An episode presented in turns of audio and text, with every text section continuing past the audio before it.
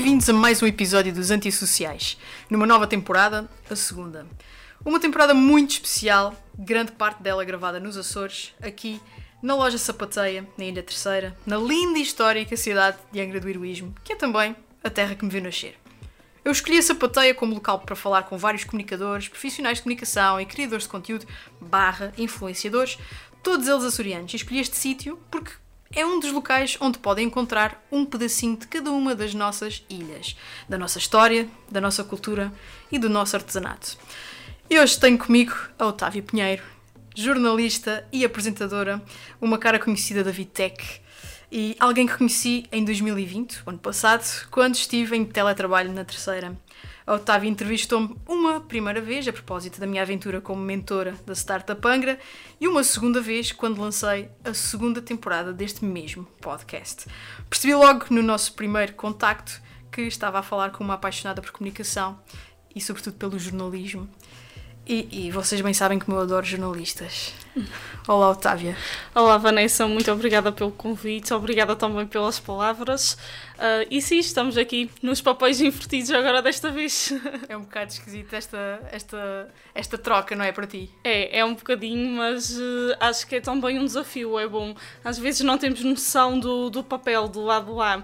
E às vezes eu percebo, não é a primeira vez que estou a ser entrevistada, que se calhar às vezes sou mazinha uh, para as pessoas quando me pedem, ah, podes enviar as perguntas antes e tudo mais. E quando estamos cá, do lado de cá, percebemos que que é diferente e, e, gosto mais de estar no lado a entrevistar do que propriamente a ser entrevistada, mas acho que é bom e é um desafio importante e faz-nos ver as coisas também uh, de outra forma. Eu, eu, eu, achava que essa ia, ser mais ou menos a tua resposta. Tu preferias estar desse estar do lado de cá onde eu estou agora neste, neste momento, mas podia, por obra do acaso, agora de repente, uh, queres trocar de papel, mas uh, realmente o lado cá é o, o lado que te deixa mais confortável, o estar sim, a fazer perguntas. Sem dúvida, sim, sim, sim. Ótimo, ótimo. Mas obrigada por estares aqui, não é? Eu nem cheguei a agradecer-te por teres aceitado vir a. Eu é que agradeço. somos assim uns para os outros e somos feitos também das histórias e das partilhas uns com os outros. É verdade, é verdade. Eu acho que isso é muito nosso, não é? Gostarmos Sim, de partilhar. É verdade. Olha, e, e fala-nos um bocadinho de ti, do, do teu percurso profissional e, e, do que é que tu andas a fazer nos dias de hoje. Isso é a parte mais difícil, é sempre difícil falarmos de nós, é mais fácil falar dos outros. Mas pronto, falando assim um bocadinho de mim, pronto, sou a Otávia Pinheiro, tenho 23 anos na, no momento. Uh, Tens nas... 23 anos neste mundo, não é? Sim, é. São pouquinhos ainda, mas pronto. Uh, nasci no Conselho da Praia da Vitória, mais concretamente na freguesia da Vila Nova, ali a terra do Espírito Santo, como se costuma dizer, e por isso mesmo acho que sempre fui muito influenciada pelas tradições da terra. Adoro os bodos da Vila Nova, um, adoro o carnaval, saí 10 anos seguidos no carnaval, mesmo estando na universidade, vinha para cá para o carnaval, okay. não falhei. Houve uma vez que cheguei dois dias antes, mas a pessoa foi ali Como é que no baile. Os ensaios? É, era assim à distância, quando vinha cá no Natal eles começavam a dar um, um, uns toques para, para o evento e depois voltava e tudo dava quando se gosta mesmo assim. Eu adoro o carnaval mesmo, faz muita falta com a pandemia e fui sempre assim muito, muito embalada na, nas nossas tradições. Também a minha família sempre foi muito eh, direcionada para aí, por isso acho que foi mesmo do berço muito envolvida também na questão do associativismo da minha freguesia, escuteiros, grupo de jovens e tudo mais, até hoje, ainda hoje com a vida profissional e depois dos estudos, continua neste sentido e acho que daí também começou a ser traçado o meu percurso a nível da comunicação. Uh, em qualquer coisa, fosse catequese, nós temos, por exemplo, um jornal lá da igreja, não é? Da paróquia, qualquer coisa que era para escrever, Otávia que ia escrever. Qualquer coisa que tinha que ser o porta-voz para falar, Otávia que ia falar. E era muito assim, eu gostava de ter esse tipo de tarefas, essas responsabilidades. E comecei aí a perceber que gostava de comunicar.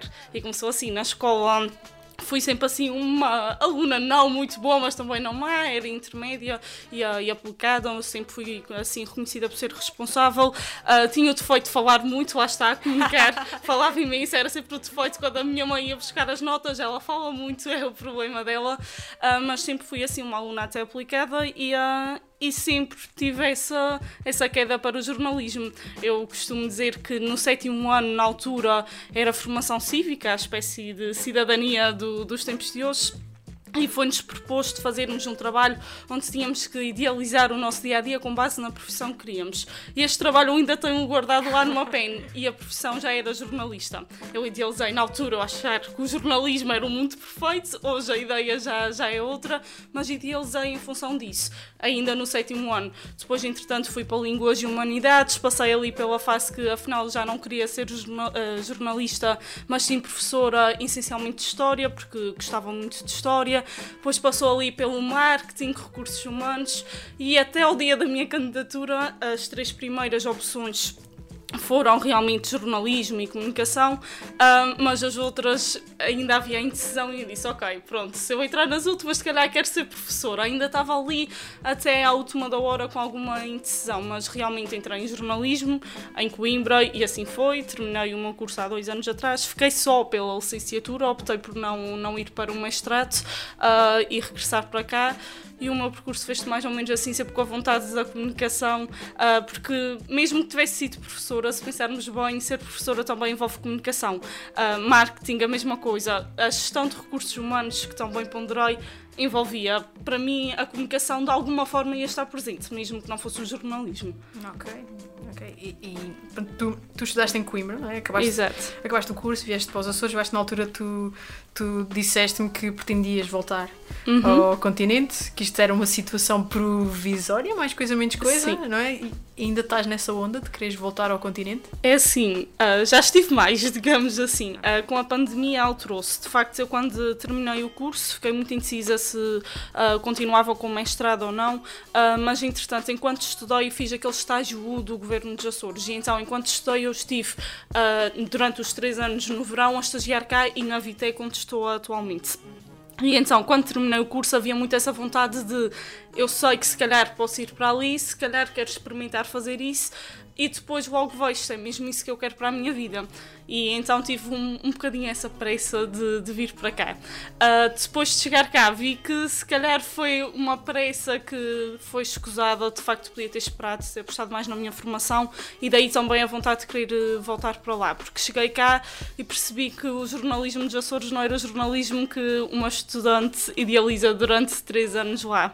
E, uh, e então. Ainda mais daí... uma estudante de Coimbra a ideia que nós temos dos jornalistas que são formados em Coimbra é que tem aqui um arcabouço grande, não é? Sim. É uma escola de tradições, não é? Coimbra. Sim, exato, sim. Uh, nós lá temos muito a questão teórica uh, e depois temos a facilidade que, apesar do curso não ser tão prático como eu esperava, temos muitos organismos na Associação Académica de Coimbra, dos quais eu integrei-me e, uh, e nós aprendemos a fazer o jornalismo daquilo que é lá fora, as manchetes nacionais, não é? Chegamos aqui, aqui não é bem assim e foi aí que eu me desiludi porque percebi que que realmente aqui não passa muito disto por enquanto. Mas depois entrou a pandemia e então aí a minha ideia acalmou um bocadinho. Uh, acho que tive o privilégio de poder terminar o curso antes da pandemia, de arranjar emprego antes desta pandemia e de passar a pandemia também aqui nos Açores, neste cantinho de céu, um paraíso. Fomos muito sortudos, apesar de tudo, uh, mas o meu desejo por ir uh, para fora não há não desapareceu, digamos assim. Eu acho que uh, não digo que fosse para ir de vez, porque eu acho que qualquer açoriano, eu acho que posso falar do mesmo motivo nessa. Nós falta-nos sempre alguma coisa e nós queremos sempre voltar cá. Uh, mas acho que me fazia bem deixar aqui esse jornalismo de proximidade e ter a experiência de ir lá fora uh, e não descarte isso e luto por isso. Espero ter essa oportunidade, mas algo temporário, só mesmo para enriquecer-me e depois, quem sabe, voltar. E também não descarte apostar mais na minha formação, como é óbvio próprio. Ok. Portanto, é, é isso que tu gostarias de fazer se voltasses lá fora? Imagina experimentar um jornalismo de redação, de outra, outras coisas que. Sim, é, é O que é que tu não encontras especificamente cá que achas que vais encontrar lá fora? É assim, é, é, mais o que eu não encontro cá, até porque é, é como eu dizia há pouco, é questão da manchete nacional. Nós eh, aqui esperamos pelas notícias de última hora. Vou dar agora um exemplo: os incêndios não é nada de bom, de bom não é? Lá fora, que existem bastante, mas eh, de repente, olha, chamado e vamos lá fazer um direito de última hora porque está a ver um incêndio, aquilo está um desastre e tu estás ali naquela adrenalina a fazer alguma coisa. Aqui, não, ainda para mais eu tenho o problema que trabalho muito na vertente da cultura. Uh, então é difícil. E mesmo a nível de informação, nós nunca temos assim um tema que dê muita polémica, não é? Não é uma coisa que dê aquela adrenalina. E eu sinto muita falta disso, uh, dessa questão da correria do dia a dia. Nós, ok, temos o, o privilégio de para a Angra fazemos em 20 minutos, muito rápido, sem trânsito, mas eu acho que falta às vezes a adrenalina e a correria do dia a dia uh, do lado, por exemplo, de Lisboa, mesmo de Coimbra e tudo mais. Uh, e é isso que eu queria, sentir que o meu dia a dia era diferente, outra correria. Não é que não seja já, mas gostava de sentir essa experiência e novas notícias, novas pessoas e a questão do jornalismo de proximidade. Eu digo sempre isso. Aqui nós temos o problema que por um lado facilita-nos, conhecemos todos, arranjamos uma entrevista rápido, conhecemos histórias, fazemos amigos, nós passamos na rua, aquelas pessoas quase que nos adoram, uh, mas depois já o não podes fazer nada de mal nem falar mal de ninguém, porque no mesmo instante todos são primos a rir e a brincar, todos são primos uns dos outros aqui, uh, todos te vão bater à porta, todos te vão apontar o dedo porque estás no meio pequeno. E lá fora não é assim, lá fora tens outra liberdade, uh, não tens também controle político como tens cá, uh, tens outro tipo de liberdade lá fora, um, podes arriscar mais, talvez, e é isso que eu pretendia. acho que fechei muito na questão do jornalismo aqui nos Açores. E sinto que me falta mais qualquer coisa. Sou muito nova para me fechar ainda nessa questão. Eu quero experimentar outras coisas, quero correr riscos mesmo. Isso eu concordo contigo, acho que és muito nova para. Sim, para... e certamente vão vir mais experiências, espero eu. Eu também espero que sim, que tenhas essa. essa se tens essa vontade, acho mesmo que deves ir, ir para fora e até nem digo para, para o continente se tiveres a oportunidade de voar mais longe e ir mais sim, longe e experimentar outras coisas, acho que isso, isso seria excelente porque realmente nós gostamos muito da nossa terra, mas sabemos bem o quão limitada ela é, não é? É verdade. acho que é, é, mais essa, essa, a nossa, essa a nossa percepção. Um, portanto, acho que já tocaste aqui um bocadinho neste ponto, mas uh, achas que a comunicação é uma área valorizada nos Açores? Para já, ainda não. Acho que há um trabalho muito grande a fazer e falo de comunicação, jornalismo, tudo. Comunicação de empresas, qualquer tipo de comunicação não é valorizada. Acho que a pandemia ajudou a dar um impulso, essencialmente para o digital, ah, mas não é. Não é ainda muito valorizada ah, a partir do pressuposto que tens imensos canais que tentam fazer uma espécie de jornalismo e as pessoas valorizam isso e não valorizam, por exemplo, quem tem uma carteira profissional de jornalista, que é algo que eu sempre ambicionei e fiz questão de mal terminar o curso ter isso, porque é importante. É só um cartão, mas aquele cartão prova que tu estudaste, que és uma pessoa capacitada e que uh, podes fazer informação. Não é qualquer pessoa chegar a um sítio e ter o mesmo acesso do que tu. E isto aqui acontece. As pessoas não fazem a distinção. Não, e as pessoas nem sabem o que é, que é a carteira de jornalista. Sim, e, aqui. E vocês têm que ter essa Aqui carteira. eu só tive uma oportunidade de mostrar a, a, carteira profissional de jornalista e foi na altura da pandemia, quando houve as cercas para não passar de um conselho para o outro e eu estava em trabalho e por acaso eu não tinha a declaração comigo porque não estava com o meu carro. E eu disse: Tenho aqui, sou jornalista, tenho equipamentos aqui ao pé de mim. Ah, mas o que é esse cartão? E eu é a prova que sou jornalista, estou credenciada, posso passar, por favor, e deixaram. Mas ninguém aqui sabe.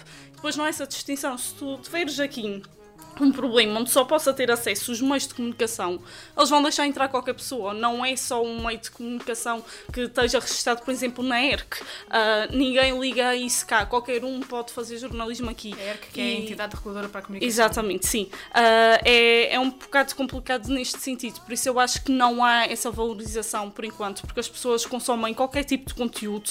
Um, se bem que na pandemia notou-se que procuraram mais as fontes credíveis, mas consomem qualquer tipo de conteúdo conteúdos não se preocupam, não fazem distinção se a imagem está bem filmada, bem editada. Não há aqui essa questão de distinção. Depois, olhando para a comunicação, por exemplo, de empresas, e acho que é o problema de muitas empresas locais cá. Nós temos pequenas lojas e pequenas lojas muito boas, negócios de famílias de há anos e são boas, ótimas, excelentes de qualidade. Mas apesar do boca a boca ser muito importante, essas pessoas pensam do género: ok, eu já tenho o meu negócio criado, não tenho que apostar em mais nada. Mas não, o mundo já não é o que era há 30 anos atrás. Se não apostarem no digital, as pessoas mais novas não vão conhecer a loja, vão continuar a procurar o online e aquilo que lhes chega, porque as pessoas querem consumir algo que chegue depressa a eles. Querem ter essa facilidade e não é no boca a boca e passar numa rua para descobrir a loja que, que vão uns. Isso não. E tu achas que nesse aspecto passando 360 que é a comunicação, não é? Que abrange uma série enorme de, de áreas, não é? De disciplinas. Uh, tu achas que isso tudo ainda está um bocadinho uh, atrasado? Sim, Aqui? sim. Mas tu achas que as pessoas já procuram isso? Que as pessoas já têm essa. Que tu disseste muito bem, as pessoas querem a coisa para anteontem. Isso sente-se aqui. Na, é que eu sinto isso lá fora, as, coisas, as pessoas querem as coisas para anteontem, mas lá está, lá fora. Uh, a rapidez é outra, não é? A velocidade a que tudo se move é muito, muito diferente daqui nos Açores, e ainda bem porque é isso que eu valorizo aqui. Mas. Hum, Achas que as pessoas já têm esse mindset? De... Sim, principalmente os mais, os mais jovens. Está-se a ver isso. Querem as coisas mais fáceis, as vidas já são outras que não eram há uns anos atrás e querem essa facilidade. E acho que as empresas não se estão a adaptar a isso. Acho que, principalmente aqui nos Açores, as empresas estão-se muito a adaptar para o turismo e não é para qualquer turismo. Uh, eu já tive a oportunidade, por exemplo, de fazer uma entrevista relacionada com a Câmara de Comércio que o nosso turismo cá não está preparado para um turismo de cruzeiros, que é um tipo de turista totalmente diferente, que passa passa por aqui, tem muito mais poder de compra e eu acho que as empresas não estão adaptadas para os tempos de hoje. A maior parte falta muita publicidade, muito marketing, muito virado para o digital. Está, está a faltar muito isso aqui e acho que é preciso dar um empurrão muito grande na comunicação nos Açores. E aí está, aproveitar os jovens que estão a chegar à Terra, que querem fazer a diferença e, e, dar o lugar para que eles possam fazer essa diferença e ajudar estas empresas, ajudar os órgãos de comunicação social, porque também noto muito isso aqui. Às vezes os da velha guarda, digamos assim, não dão muito espaço aos mais novos. Uh, mas a comunicação é uma área que se atualiza de segundo a segundo, quase. Uh, portanto, está -se sempre a atualizar e eu acho que há que dar essa ideia dos mais novos assim como uma alfada de ar fresco para ajudar as coisas a progredirem, não manter naquilo que estava há 30 anos atrás, e falo mesmo dos próprios profissionais. Porquê é que tu achas que não é dada essa oportunidade? É que isso que tu estás a dizer, eu noto não só em relação aos mais velhos que trabalham em comunicação cá, uhum. mas noto inclusive aos mais novos que ficaram por cá. Não Sim. são muito como é que eu dizer isto de uma forma simpática, mas são um pouco abertos a que venham ideias de fora. Sim, eu às vezes também noto isso em alguns jovens, exato. Mas eu não vejo necessidade para isso, não, não consigo compreender e não sei o que é que falta às pessoas para perceberem que todos nós fazemos partilha. Eu acho que aqui, mesmo a nível de órgãos de comunicação social e tudo mais, ninguém deve estar aqui com a questão do conflito, rivalidade. O objetivo é só um, fazer crescer informar, neste caso do, do, jornalismo, e dar a melhor informação e verdadeira possível. Portanto, eu não vejo essa questão de nos fecharmos, temos que nos ajudar e assim um dia as pessoas vão para a reforma. E se realmente as pessoas, eu ainda sou muito nova, não é? Mas se eu agora tivesse para ir para a reforma, eu queria ajudar alguém que fosse mais novo a poder fazer um bom trabalho em prol daquele que é o a nossa profissão, a nossa área, não é? Para defendê-la. Por isso, não sei porque é que isso acontece, sinceramente. Achas que essas pessoas têm medo de perder o seu lugar? Talvez, talvez seja isso. Acho que há esse mito, porque lá está, ninguém passa despercebida a tal ideia que a comunicação atualiza-se de segundo a segundo. As universidades mudaram o seu tipo de formação. Eu conheço pessoas jornalistas aqui na terceira que tiveram os mesmos professores do que eu, inclusive, e já partilhamos conhecimentos, mas mudou. Apesar de ser os mesmos professores, mudou os métodos de ensino, mudou a forma como se vê as coisas. Eu acho que essas pessoas têm medo de nós chegarmos cá e realmente fazermos a diferença ou fazermos algo que se calhar nunca conseguiram fazer, porque nós também temos acesso a outro tipo de coisas. Tivemos outro outro, outro tipo de formação. Agora temos ao nosso dispor o mundo na internet. Eu acho que há esse mito, sim. Ok. Ok. E tu achas que de alguma forma haveria espaço para, para se crescer o jornalismo para outras áreas, nomeadamente uma área que tu gostas muito, que é o jornalismo de investigação? Achas que no nosso meio, que é um meio de 255 mil habitantes, era possível? Um, é possível, mas é difícil. Uh, primeiro, como eu falei, uh, dependendo do tipo de investigação, nós temos aqui um poder político muito forte e depois há outra questão, não temos dinheiro. Uh, a nível de canais cá, e eu estou a falar no, no meu exemplo porque neste momento estou num canal privado, não é? Não há dinheiro para conseguir fazer um jornalismo de investigação.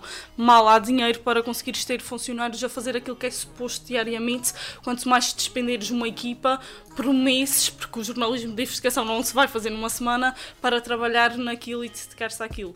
Uh, falta muito dinheiro, faltam muitos apoios e também falta alguma liberdade. Uh, acho que, e principalmente nesses órgãos privados, há muita ideia de assessoria de imprensa. Uh, quase uma espécie de censura e eu às vezes sinto isso que nós se falarmos mal vai, vai correr também mal para o nosso lado. Ok, então achas que há um, há um certo medo, há um certo receio de, de, de tocar em alguns pontos? Sim, sim, há. Há, há medo de se descobrir aquilo que não se deve, uh, e esse era o tipo de jornalismo que eu queria fazer, o jornalismo de intervenção, não é? Uh, e acho que é, é, importante e falta isso cá nos Açores. Se nós repararmos bem, não há. Uh, as poucas reportagens de investigação que tivemos, e tivemos recentemente algumas na SIC e na TV, foram aquelas pessoas de lá que vieram para cá fazer. Não viste ninguém que passe por ti na rua aqui e, e passe pelas pessoas, se calhar, envolvidas a fazer esse tipo de jornalismo, por algum motivo é e ninguém me tira isso da cabeça. E há um desperdício dos nossos profissionais. Exato, há. Porque existem muitos profissionais cá, muitos bons profissionais está-se a deixar esses profissionais fugir para outras áreas que não a sua, a desistirem dos seus sonhos. E eu, apesar de dois anos de profissão, eu já senti isso até. Quanto mais pessoas que já estão há muito mais, muito mais batidas nisso, a frustração que não devem sentir. Está-se a deixar fugir esses profissionais para outras áreas, está-se a deixar calar esses profissionais acima de tudo e depois não passamos disso. Aí é que a comunicação não evolui mesmo. O que é que te cativa mais nesta área do jornalismo de investigação? É a questão da intervenção. Pois é, a questão da intervenção, é sentir que estamos. Nós já somos úteis para a sociedade. Digam o que disserem, e apesar da desvalorização do jornalismo, todos os dias alguém vai consumir uma notícia. Ninguém, nem que seja no telemóvel, ninguém passa um dia sem ler uma notícia e sem recorrer ao jornalismo.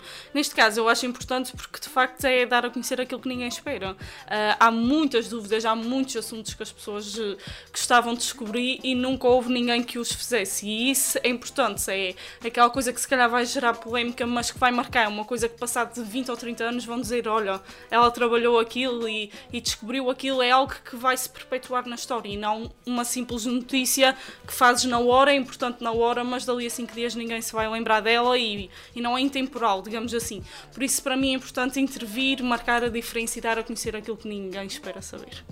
Ok. E tu, pronto, tu trabalhas mais na área da, da cultura. Exato. Mas já alguma vez sentiste que. Já tocaste aqui nesse ponto da, da questão da intervenção do poder político na, naquilo que, que, que é o jornalismo regional. Tu, pessoalmente, já, já sentiste isso? Uh, sim, uh, é assim, eu trabalho mais à frente da cultura pelo próprio canal em si que estou atualmente, que, que é a Vitec, que é conhecida pelo Carnaval, pelas São Joaninas e tudo mais. Mas também uh, faço, posso dizer que faço um bocadinho de tudo, não é? Nós também fazemos as conferências da saúde, por exemplo, no Solar dos Remédios, fazemos questões de informação, apesar de, na maior parte, ser cultura. E já senti isso, e, e, senti essencialmente porquê? Porque eu era nova. Eu senti que cheguei cá uh, e eu, se calhar, eu quando cheguei cá vinha com a vontade de querer perguntar tudo e mais alguma coisa sem medo e sem papas na língua, como se costuma dizer, e senti aquela questão: és nova, não tens direito a perguntar e vão-me calar porque não tens aqui poder nenhum. E já senti a questão de fazes algo errado, no mesmo instante o telefone toca para outra pessoa a dizer: Olha, ela fez isso, queres continuar a receber o dinheiro que se faz sustentar e ter a porta aberta? Então vê lá se ela se calhar se comporta melhor.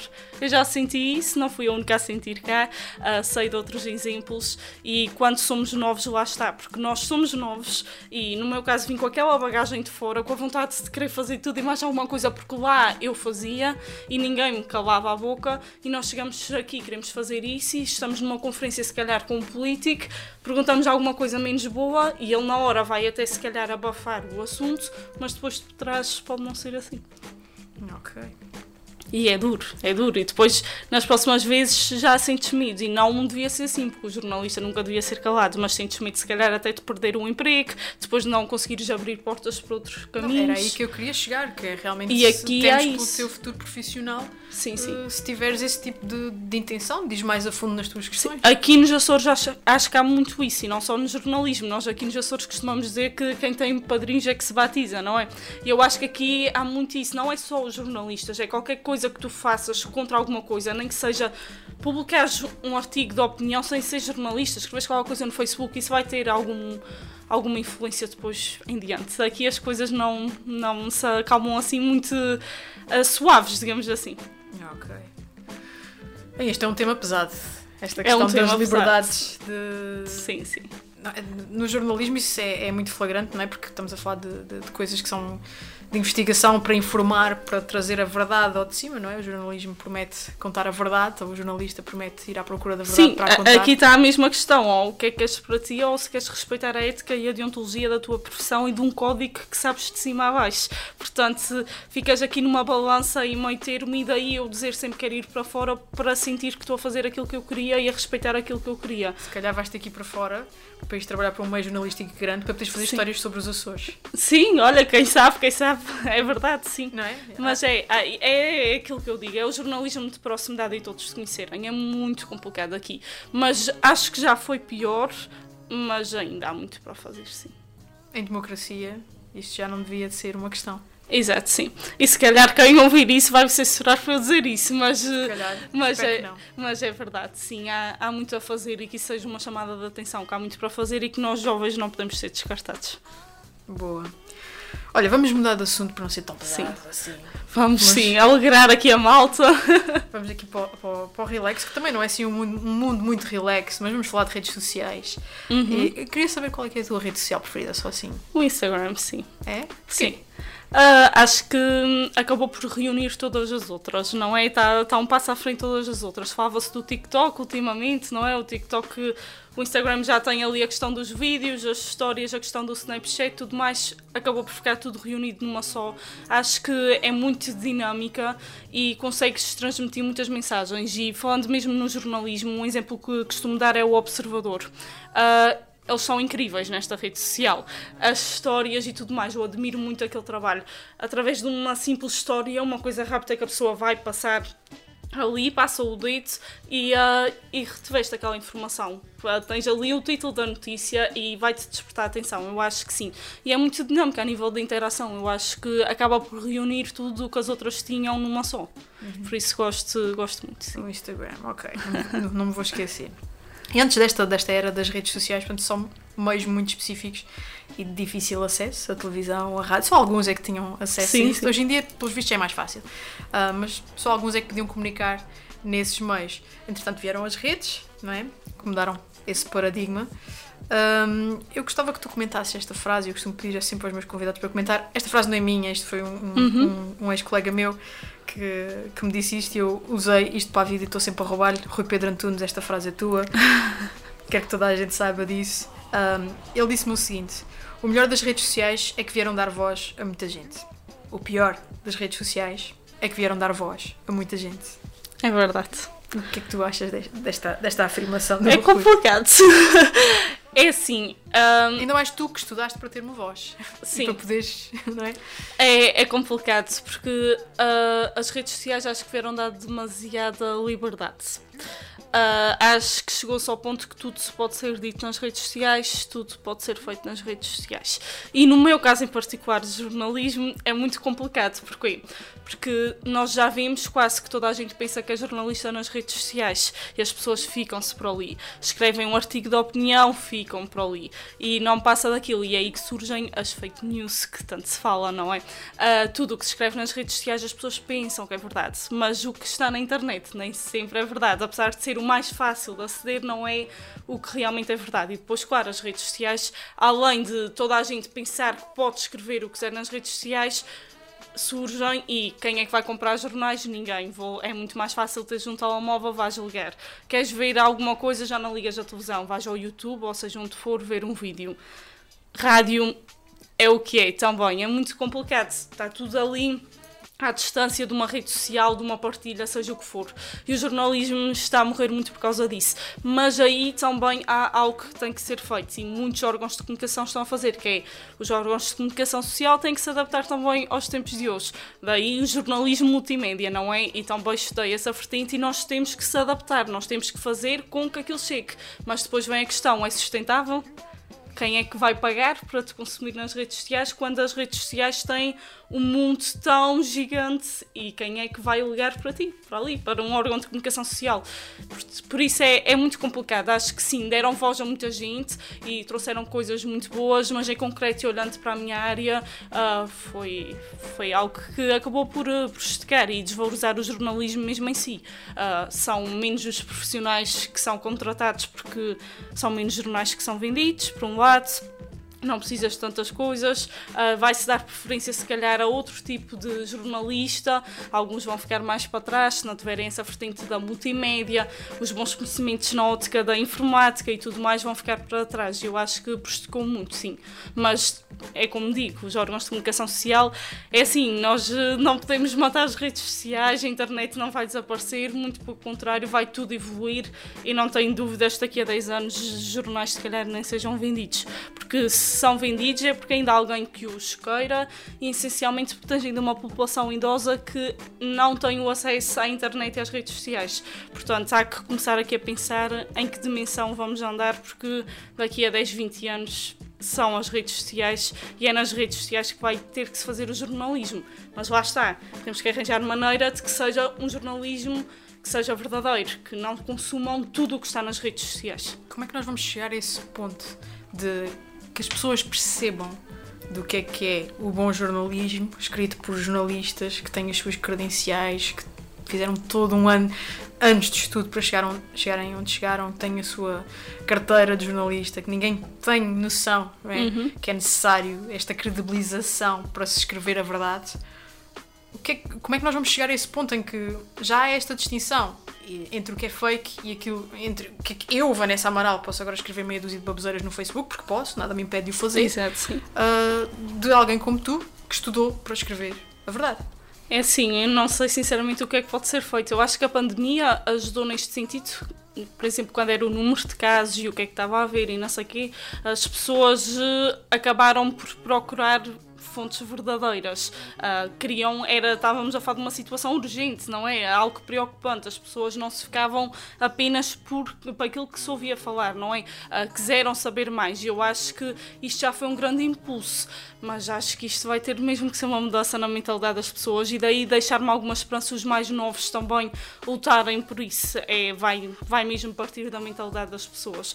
E tem esperança que corra bem e também parte de nós jornalistas fazer este trabalho, os órgãos de comunicação social a fazerem esse trabalho de mostrarem que realmente é importante é consumir esta informação e espero que a mentalidade das pessoas esteja aberta também para isso, senão vai correr mal, vai. Esperemos que não. Sim. Esperemos que não. E, qual é a tua opinião sobre o, conteúdo que se vê nas redes sociais? Agora, especificamente falando, falando de todos os formatos que estão disponíveis, estamos a falar de texto, estamos a falar de imagem, estamos uhum. a falar de vídeo, podcasting, até. Tipo, qual é a tua opinião sobre isso? Acho que são conteúdos bons, uh, em geral são bons e acho que há muita gente a fazer coisas giras, uh, mesmo a nível do entretenimento e tudo mais, e que é bom. E lá está, falando outra vez na pandemia, que é o que está agora em voga, não é? Uh, acabou por ser importante as pessoas terem esse acesso, distraíram muito com as redes sociais e com o conteúdo que estava lá. existem muitos bons conteúdos, existem muitas boas informações nas redes sociais, em geral, mas depois há sempre aquelas pessoas que veem as redes sociais com como já para além da liberdade que todos nós temos, uh, já não é só escrever aquilo que te apetece, mas já usar aquilo para denegrir a imagem de outra pessoa, para atacar e tudo mais. Costuma-se dizer, antigamente as vizinhas falavam nas janelas umas com as outras, não é? Agora é tudo nas redes sociais, mas só que as redes sociais envolvem todo um outro mundo que não é só a tua vizinhança. E aquilo começa ali a tomar umas proporções um, um pouco complicadas. E, uh, e por isso é que eu acho que as redes sociais têm se tornado um pouco lixo, digamos assim, neste, neste sentido. Mas ainda há bons conteúdos e ainda bem que há pessoas a querer fazer bons conteúdos, porque nós precisamos deles. Mas uh, é a questão da mentalidade. Nós vamos ter sempre o lado bom e o lado mau. O problema somos nós, os humanos. E é verdade. Que consumimos. Por mais que custa admitir, é verdade. Nós é que escolhemos o que queremos consumir, o que damos como privilégio. E retomando um pouco atrás, quando eu disse que temos qualquer pessoa a pegar numa câmara e aí a qualquer sítio aqui da ira a filmar e a fazer entrevistas com a mesma credibilidade do que eu ou outra pessoa qualquer, é tal coisa, já parte, mas porquê que as pessoas estão a fazer isso? Estão a fazer isso porque estão a ser vistas, porque se ninguém visse, elas não iam fazer aquilo. Mas alguém vê, alguém apoia, alguém diz que é muito bom, que é muito bonito e muito bem feito. E por isso é que as pessoas continuam. Por isso isso tem que partir de nós para definirmos o que é que é correto consumirmos e valorizarmos o que é que é bom ou mau. E quando as pessoas perceberem que realmente estão a ficar invadidas pelas fake news e por tudo mais, certeza que vão bater com a cabeça na parede, como se costuma dizer, e vão perceber que há que haver aqui uma distinção. Nós não andamos a estudar para nada, senão daqui a dias acabam mesmo os cursos de comunicação, de jornalismo e tudo mais. Tu achas que, assim, acho que isto agora, opinião pessoal, acho que muito tem que ser regulamentado, ou seja, mesmo o próprio governo vai acabar por ter que, que pôr uma mão nisso.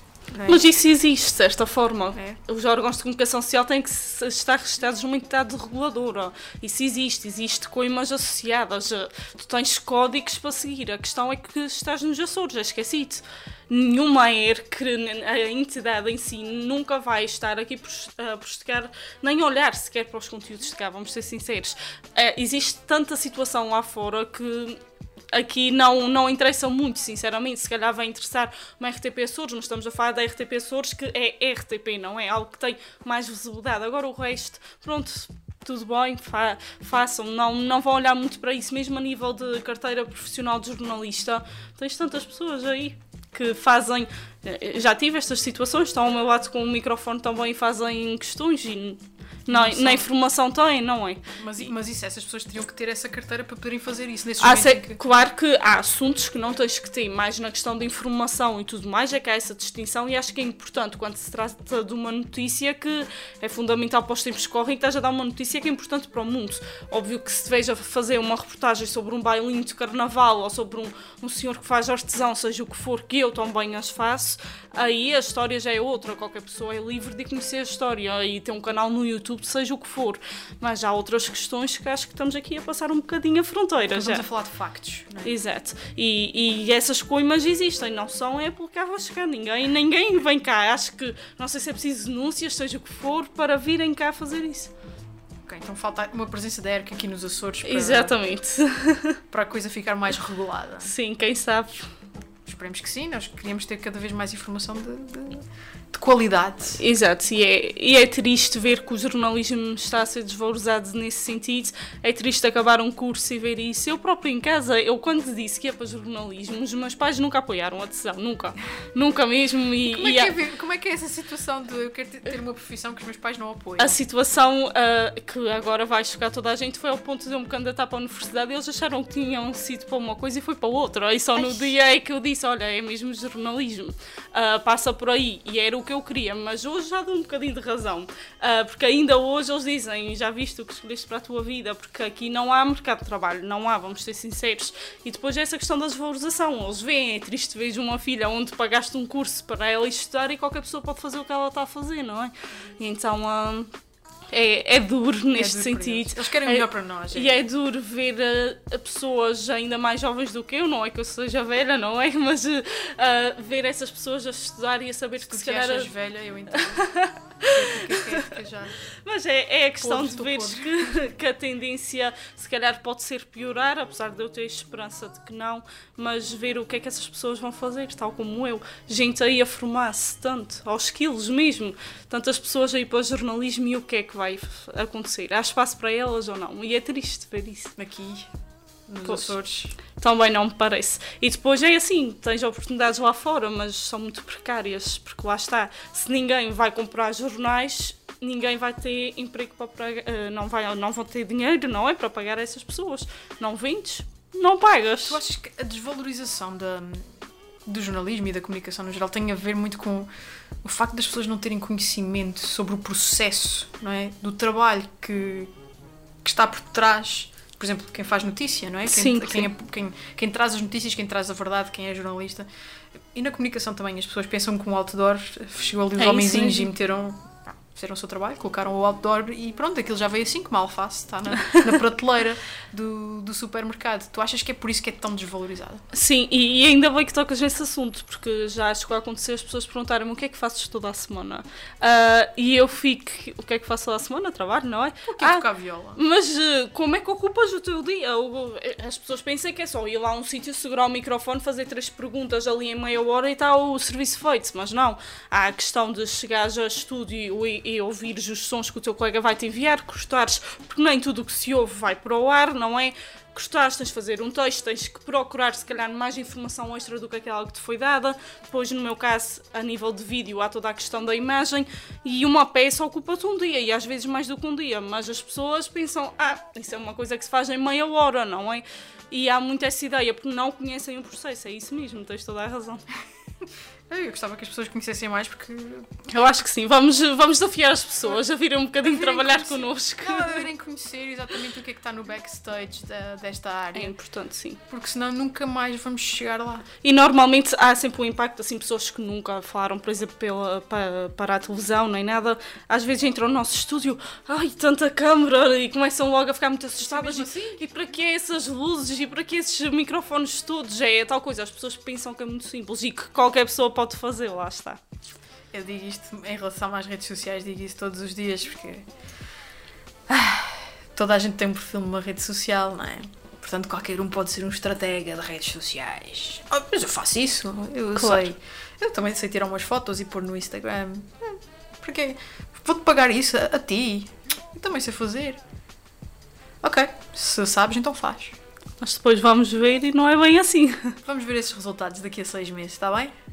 Ah, acho que as pessoas desvalorizam bastante porque, como foi facilitado tanto o acesso, não é? As redes sociais estão aí, são gratuitas para uhum. todos, toda a gente pode aceder, não é? Não é gratuito, depois tem um preço, não é? Os nossos dados estão a ser comercializados para as marcas venderem anúncios, mas pronto. Uh, isso é outro, são outros 500, mas como toda a gente tem acesso, não é? Toda a gente pode fazer, há aqui um facilitismo e uma de acesso que as pessoas pensam, tipo, porque é que eu vou estar a pagar a uma jornalista quando eu também posso chegar aqui e contar é as minhas mesmo. histórias e fazer Mas depois histórias. há toda a diferença e vejo um texto escrito por alguém que tem noção do que é que está a fazer ou não. Uh, e já presenciei isso, mesmo no sítio onde eu trabalho, já presenciei. E por algum motivo, e já cheguei a ter lá pessoas que não tinham formação, eu tive que corrigir esses textos porque para termos a certeza que as coisas eram coerentes, que não estávamos a desviar ali o caminho há toda a diferença mesmo que as pessoas não reconheçam, mas espero que um dia possam perceber isso. Também eu. Voltando às redes sociais e à internet, há algo que te assusta assim muito neste, neste mundo de internet e de redes sociais? É mesmo a questão de, da nossa liberdade já estar a ser posta em causa. Assusta-me. E a questão que estavas aqui a falar dos dados também assusta-me bastante, porque nós não temos noção exatamente do preço das redes sociais. Assusta-me a dimensão que numa rede social tudo se possa expandir do, daquilo que tu fazes ficar para sempre na internet. Uh, é um bocado assustador se estás a ser controlado ou não, se te estão a ver naquele momento aquelas teorias que tanto se fala. Um, isso assusta-me um bocadinho, sim. As percussões que, que a tecnologia e a internet em concreto estão a ter a dominar quase o mundo. A tecnologia acho que é ótima e é muito facilita o trabalho e sou adepta da tecnologia, como é óbvio, mas às vezes acho que temos que parar e pensar se já não está a ser demais, se já não estamos a deixar que a tecnologia influencie a nossa vida de tal forma. Ok. E voltando a ti e aos teus projetos, porque... ok, tens apenas 23 anos, que é um facto. Tu tens 10 mais 13, eu penso assim, tipo, às décadas. És tão poucanina. Um, nestes 23 anos de vida, tiveste assim um, um projeto em que gostaste mais de trabalhar? Eu tive muita coisa. A, a, nível pessoal, tive imensas. Desde o facto de sempre de me ter metido no, no associativismo, adorei. Na minha altura, quando fui finalista do 12 ano, criei uma comissão que era a presidente e organizei o balde de finalistas. Parecia que eu era a noiva do dia que ia me casar e tinha que planear pagar o clube de golfe, as emendas e tudo mais. Foram projetos muito bons. A nível profissional, tenho imenso escador. Um, por exemplo, como dizia no início, fui 10 anos seguidos no Carnaval, desde muito pequena, uh, e o último ano que houve Carnaval, ou seja, em 2020, o meu Carnaval foi diferente. Foi a apresentar em direto para a Vitec, quatro dias ali, sempre a dar e a ver o meu grupo e dançar ao palco e a chamarem por mim, eu de lágrimas nos olhos, mas foi um desafio e algo que gostei muito de fazer, porque eu adoro tudo o que seja as nossas tradições, estar ali em direto, conhecer os grupos de Carnaval e, ainda para mais, eu sabendo uh, qual era o sentimento deles deles de pertencer ao Carnaval, gostei muito desta experiência. Um, recentemente Tivemos a questão das São Joaninas, não existiram, existiram num formato digital que passou muito pela Vitec. Uh, foi um desafio também muito grande uh, fazer umas São Joaninas virtuais e tentar levar a essência daquilo que são as nossas festas, a nossa rua de São João às, às pessoas que estavam em casa. Depois uh, é tudo o resto. Adoro. O que mais me cativa no meu trabalho, para além dessa questão da intervenção, neste momento, já que eu não faço essa questão da intervenção e da investigação, o que mais me cativa é ouvir histórias de pessoas, acima de tudo. E tenho ouvido imensas e eu tenho um defeito. Eu sou uma pessoa muito levada pelas emoções, digamos assim. Para um jornalista não é uma boa característica, mas eh, se eu tiver que chorar com a pessoa, ouvir a história dela, eu vou chorar com essa pessoa. E já me aconteceu, por exemplo, fazer uma reportagem sobre o ultramar e ouvir um testemunho de um, de um senhor, não? Que, uh, que, esteve no ultramar, ele a contar que viu um colega morrer à sua frente e tudo mais. E isto para mim foi talvez dos, dos programas, das reportagens que eu mais gostei de fazer, essencialmente por causa disso. Uh, porque eu senti que estava, ele estava a partilhar comigo um momento importante da sua vida, uh, a partilhar algo que se calhar durante anos ele nunca falou.